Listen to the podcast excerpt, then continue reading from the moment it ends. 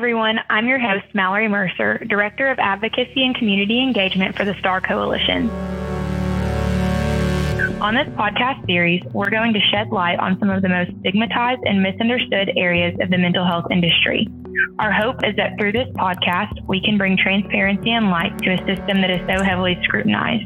We aim to share vital information about a multitude of mental health topics while spreading the message that research equals hope.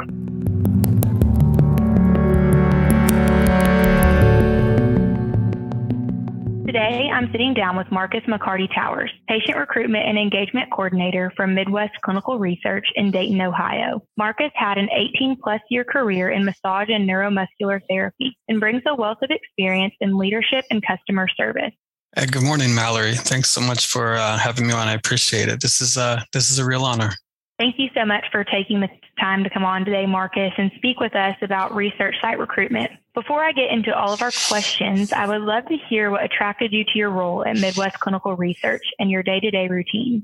Oh, uh, what attracted me to clinical research? Honestly, n- nothing. One day I just decided I needed something more, maybe something that meant more to the community. I was looking on social media uh, one day, and a central recruiter by the name of, of Randy, she knew that we were looking for more recruiters in our area to do the same job that she does. I, I don't know. It sounded like it was going to be a little bit more money. And so I, I looked into it, and um, then that's what got me started. I, I first spoke with, with Joel. He's uh, just a, a wonderful man, and I uh, had a a really engaging meeting with him, and I learned all about what the expectations are and what good this could be for the community. And I hate to be a cliche, but a light bulb went off.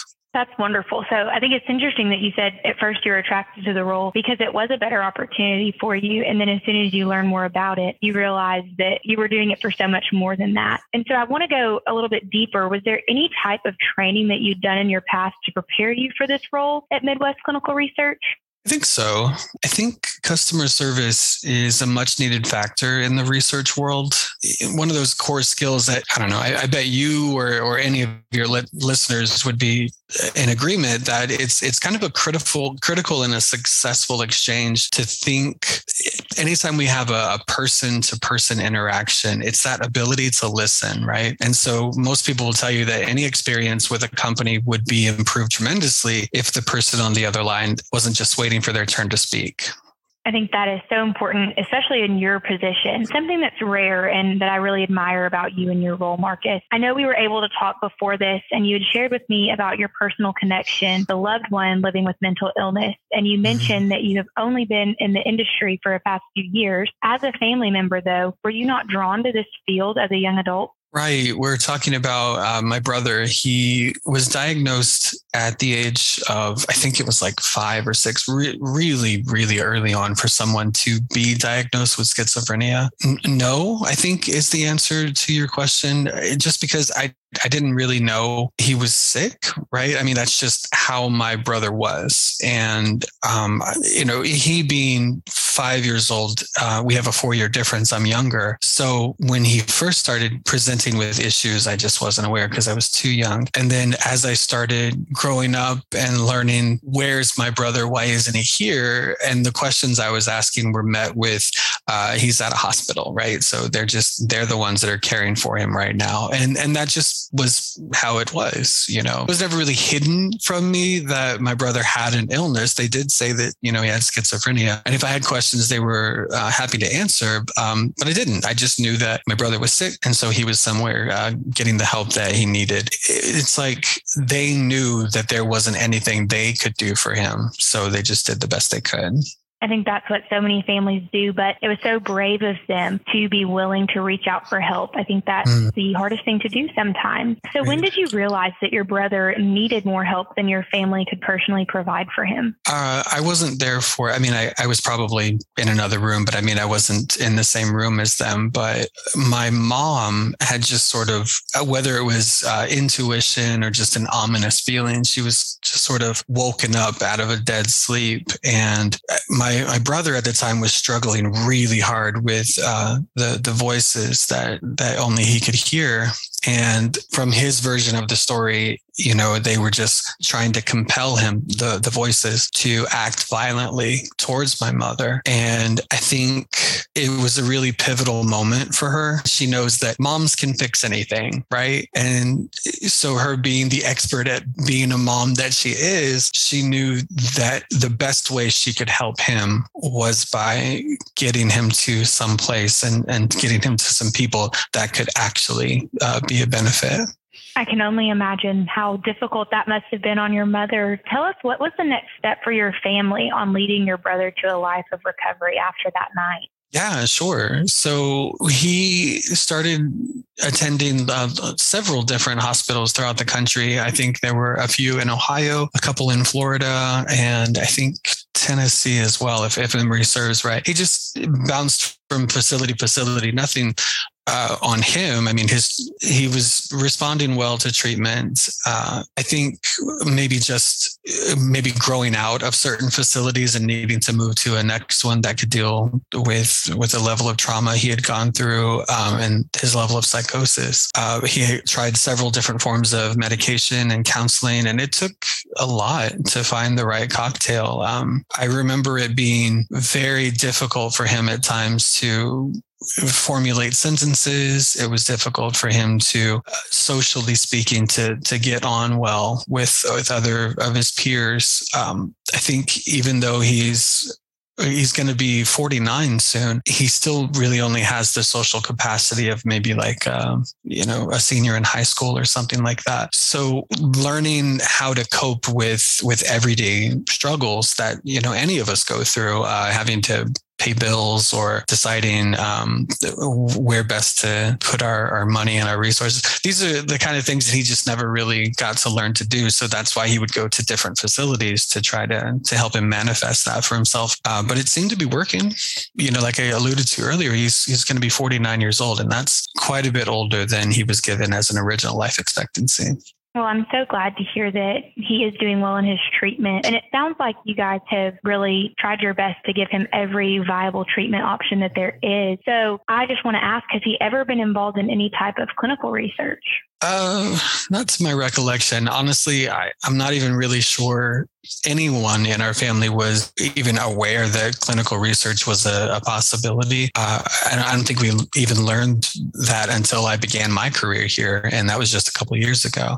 Yeah, I think I think he would have liked to have been. He, I, even now, um, when I see him interacting with our, our family or our extended family, he really remembers what it was like to be listened to by by my mom and my dad and um, the doctors that were in his life. And so just through his own experience and his own intuition, I think he understands that there are people that he can influence um, just right within arm's reach that maybe don't understand how valuable it is to talk about what's going on in your life. I mean, I, I think it's becoming more commonplace these days to compare something wrong in, in your central nervous system to something being wrong with your, your leg or your arm. You know, I mean, you, you need treatment, you need treatment, you have to go get it. And my brother's really good at listening to people and convincing them to talk about what's wrong. He struggles, but I think he knows how blessed he is to be here. And I think he wants to make sure other people realize that too. I love that, because there are so many individuals that want to make a difference and want to help. And sometimes research isn't that option for them. So I love that he's recognized that sometimes just being a listening ear and being that peer is so influential in people's lives and totally. Can do so much. I want to thank you and just let you know that we appreciate your vulnerability and openness mm-hmm. on this topic. And I know so many of us in this industry are here because we've been personally impacted by a mental health diagnosis of ourselves or even a loved one. So as a family member, I know all of us really let that propel our trajectory mm-hmm. in this field. So how do you use that experience to better support other family members throughout the clinical research process? Oh, yeah. I get this one uh, a lot in my own head. That's that's a great question, Mallory, because like, how do I relate to people who have their own issues if if I really you know, don't, if I'm if I'm considered more neurotypical, then how can I relate to someone who is just experiencing so much that I, I'll, I'll never have the that ability to experience? And so I think well, what did we do as a family?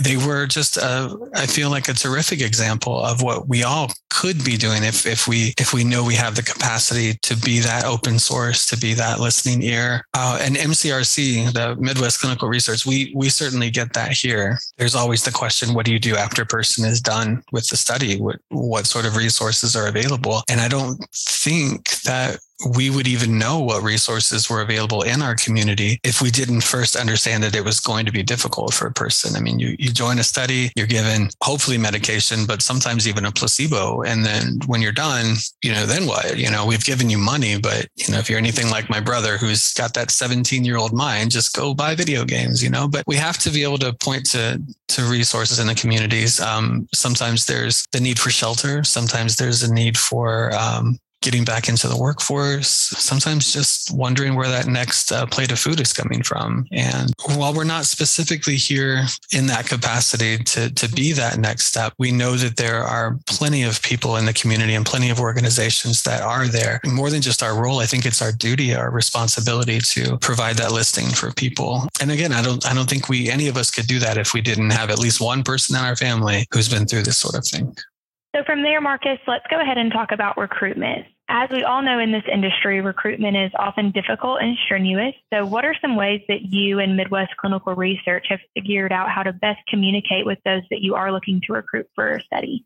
Ooh, another really good question. You're you're you're good at this game. So when I got here, I, I think what Joel said that caught my ear the most was, you're going to be on the phone all the time. You're going to be on the phone all the time. And that resonated with me. Uh, the phone was ringing, sure, but the expectation was that I was going to be making these calls. And at first I was a little worried. I thought these were going to be cold calls, but they're not. These are phone calls that I'm making specifically because people have seen our advertisements at, at some capacity and decided to reach out. So when he said there's going to be a lot of phone calls, he meant I'm going to be making a lot of phone calls. And so I did. And I just can't express to you enough how difficult it was to get people to actually answer the phone. And I really didn't understand why. If it's not cold calling, then why are people struggling so much to, to respond? So something needed to change. And I think what I realized uh, fairly early on, it was us that needed to change. Phone calls are one thing for a certain demographic of people, and for other people, uh, myself included, um, I'm guessing you and, and most people listening to this right now, we don't answer the phone as a society anymore, but we will we'll respond to text. And gosh, we're conditioned to do so, aren't we? You know, as soon as that vibration goes off or that tinkling sound that someone wants our attention, you know, we pick up our phone and we look at it immediately. So I tried to use that as a hook. At first, uh, I would send a text message that said, hey, I'm going to be calling you. And then ten seconds later, I would actually call them. And um, I feel like that is a tool that's being utilized throughout the recruitment community. Um, I'm certainly not the first one to do anything like that. Uh, I hear it a lot um, when we talk between our facility and, and other facilities in the network. But then I took it kind of one step further. Some patients had been wondering why we couldn't just do this whole exchange through texting. And the short answer is we just have way too many personal questions that we're going to ask a person. And we lose a lot of that feeling of connectivity through text messaging. We've all sent a text that we wish we could have reworded or sent the right emoji for, right? So instead, uh, I looked through the uh, I R B approved protocols for inclusion and exclusion questions. And the clinical director here, Melissa, I started to, at least for the depression indications, I started looking for the five top questions that we knew could otherwise be an exclusionary factor for bringing people in. And I just started sending those as texts. And the response was quite overwhelming. I think the numbers are speaking for themselves, and I, I won't bore you to death with them right now, with the statistics. But what's good to know is that people are responding, and they're responding in such terrific fashion that I think it's upped our numbers here at Midwest Clinical Research, which is amazing, because the more people we reach out to, the, the better our community is going to be. So with this text line, what do you think is the main factor that has made people so prone to answer? Trust, I think, if I'm hearing our patients correctly, anytime I, well, not anytime, but there, there's plenty of times when they see this phone call coming through and it says uh, something like, this could be detected as spam, uh, that phone call or whatever. I mean, even though we're not spamming people, we're literally reaching out to only those people who have shown an interest. That's a thing. I mean, sometimes a phone number just isn't recognized. And as I was saying earlier, if you don't recognize the phone number, you're not going to answer it. But when I send a text message first, letting them know that this is the phone number that's going to be calling you, then, you know, they're more prone to pick up. Uh, that, and I know we've all heard about keyboard warriors before, where someone could, you know, in the comment section get into a fight because, you know, I, I have the separation between me and you with this this computer is is in the way, so I can I can say whatever I want. And and so on the flip side of that, if I'm sending you a text message and it's about something sincere, it's about something that could actually help you, I think there's a cushion there also instead of a guard this time. And the cushion is maybe I can answer questions because I'm not face to face, or I'm not having to hear a person's exasperated sighs uh, if they're on the phone or something like that. So text messaging, it takes away some of that difficulty. It's a, it's a great tool. It's working out. I love that you talk about it's a cushion a little bit, because sometimes it is so hard to vocalize how you're feeling, especially with a certain indication. And so that provides so much relief and trust, I think. And another thing that you and I talked about, Marcus, is different indications sometimes struggle with insomnia and they're not awake during the day when you would normally be calling them. So overall, I think this text line is just incredible. And I want to go into this transition a little bit. So how did you go about the transition from your your traditional recruitment to a text line throughout your organization?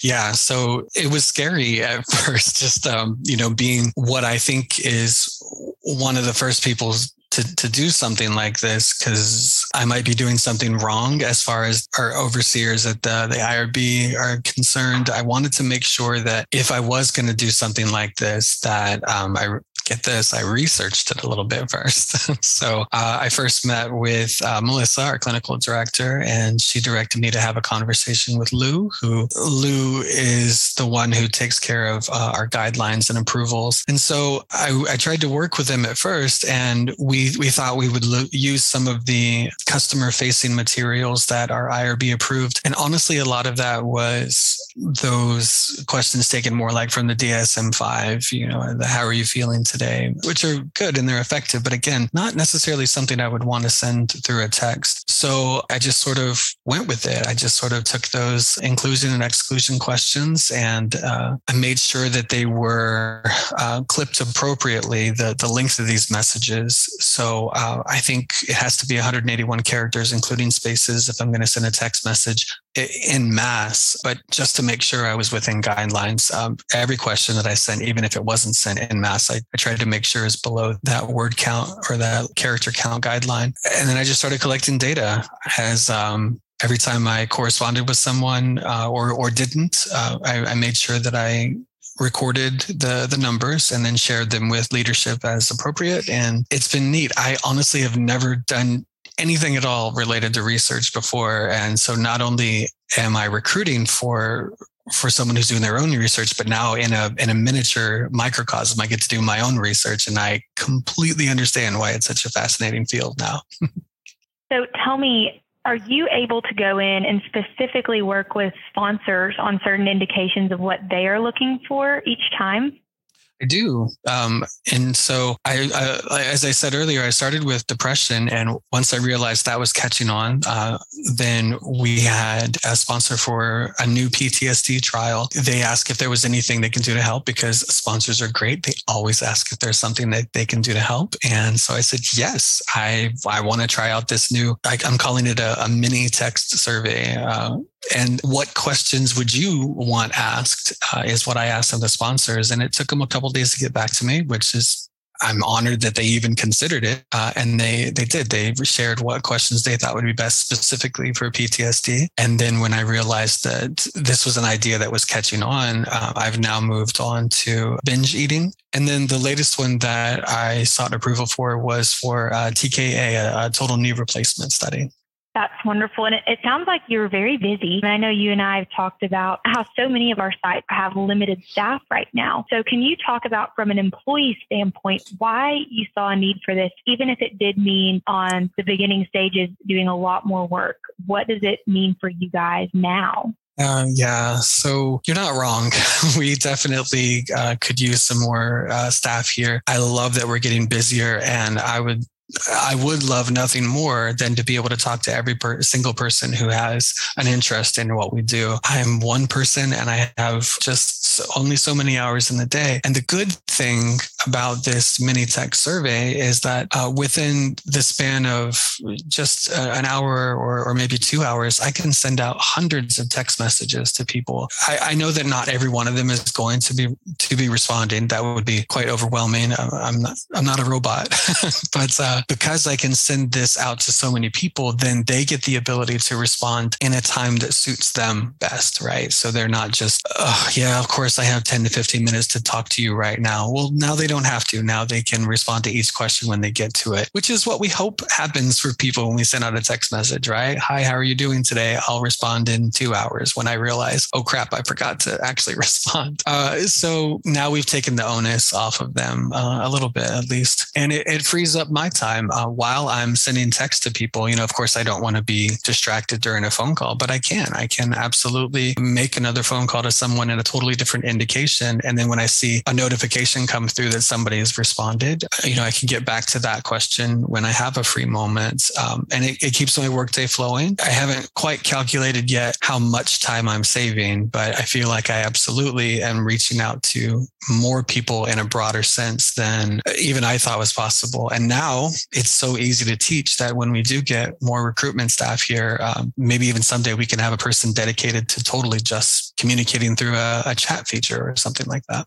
I hope that all of our sites can get back to a point where they are heavily employing everybody. On the topic of recruitment and beginning process of a study, when individuals are enrolled, what do you wish family members could know about coming into a study? Because so many times the family members are the ones that are concerned about their loved one's treatment. Oh gosh, that that's another great question. Um, getting back to my family, it would have been so difficult for my mom at first to have signed my brother up for something like this. I think she would have been concerned that no one could take care of her little boy the way that she could. And, and so there would have been the need for her to understand, we do care. I completely understand that at M C R C, we and really any um, recruitment facility for research study, we do want the person to feel better. Right? That is the hope. That's why we're doing any of this, so that it, it spreads out to the community at large. And at the same time, that is not our goal, right? We're pure research. We want to know what the, the science behind what we're doing is. Eventually, it has to be understood by family members that, again, we're, we're just science. That there has to be a part of them that knows that you're just doing this for research. You're not going to care about my family member when they're gone. So why should I even bother, right? We'll just wait for the testing to be done. We'll wait for other people to do the testing, to do to go through the research. You know, we'll reap those benefits in the future. And I, I get it. I totally do. But if you could just meet the people that are here, yes, they are research scientists. Yes, they are doctors, but they have their own family, right? I mean, hopefully through this podcast, and thank you so much, Mallory, to, to help share our side of it as well. I can't stress it enough. We really do care. We have um, taken great steps to making sure that when you walk through the door, you're you're greeted at a personal level. There's handshakes, you know, we can. I know we had COVID, so that was difficult during that time, but there's um, there's handshakes. People really look you in the eye and tell you how things are. They're not sugarcoating anything for you. They believe in the research. They believe in the studies that they're doing. Just on a a smaller level, the T K A study I alluded to earlier, the whole reason we're looking at a total knee replacement is because we know, I guess we could call it an epidemic, the, the opioid, opioid crisis is. And so we're, we're researching medication line that is non-opioid based because we've had family members that, you know, have, have fallen into that crisis. I, I hate to say trust us, but give us the opportunity to, to care for your family. I think you'll be impressed that we have that capacity. Thank you, Marcus. And before we go, I want to ask, what is one last thing that you wish people could know about clinical research and recruitment? Ooh, one last thing.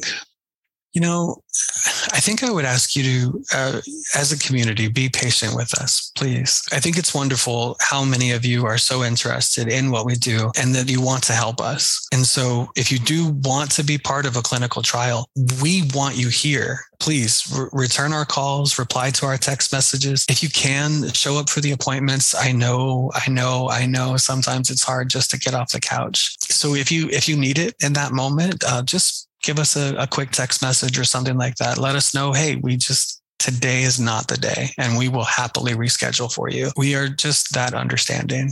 We need you as much as you need our help. And I think together we can make this community a, a much better place. And, and that starts with good communication. Marcus, this has been wonderful. And I want to thank you again for your openness and candidness about this topic that is sometimes difficult to talk about, especially when you have a loved one involved. And you bring such an interesting perspective to the table. So thank you for showing us both sides of that and really being honest and transparent with us about clinical research and recruitment. We're so appreciative of the work that you do and that Midwest Clinical Research does. It's really been my pleasure, Mallory. Thank you for this opportunity. If you have any questions or comments about today's podcast, please feel free to reach out to me at Mallory at the star with two R's dot org. You can also email me any questions that you may have for Marcus at Mallory at the star dot org, subject line, Ask Marcus. Visit our website at the star dot org for more resources on mental health research. Thank you for listening.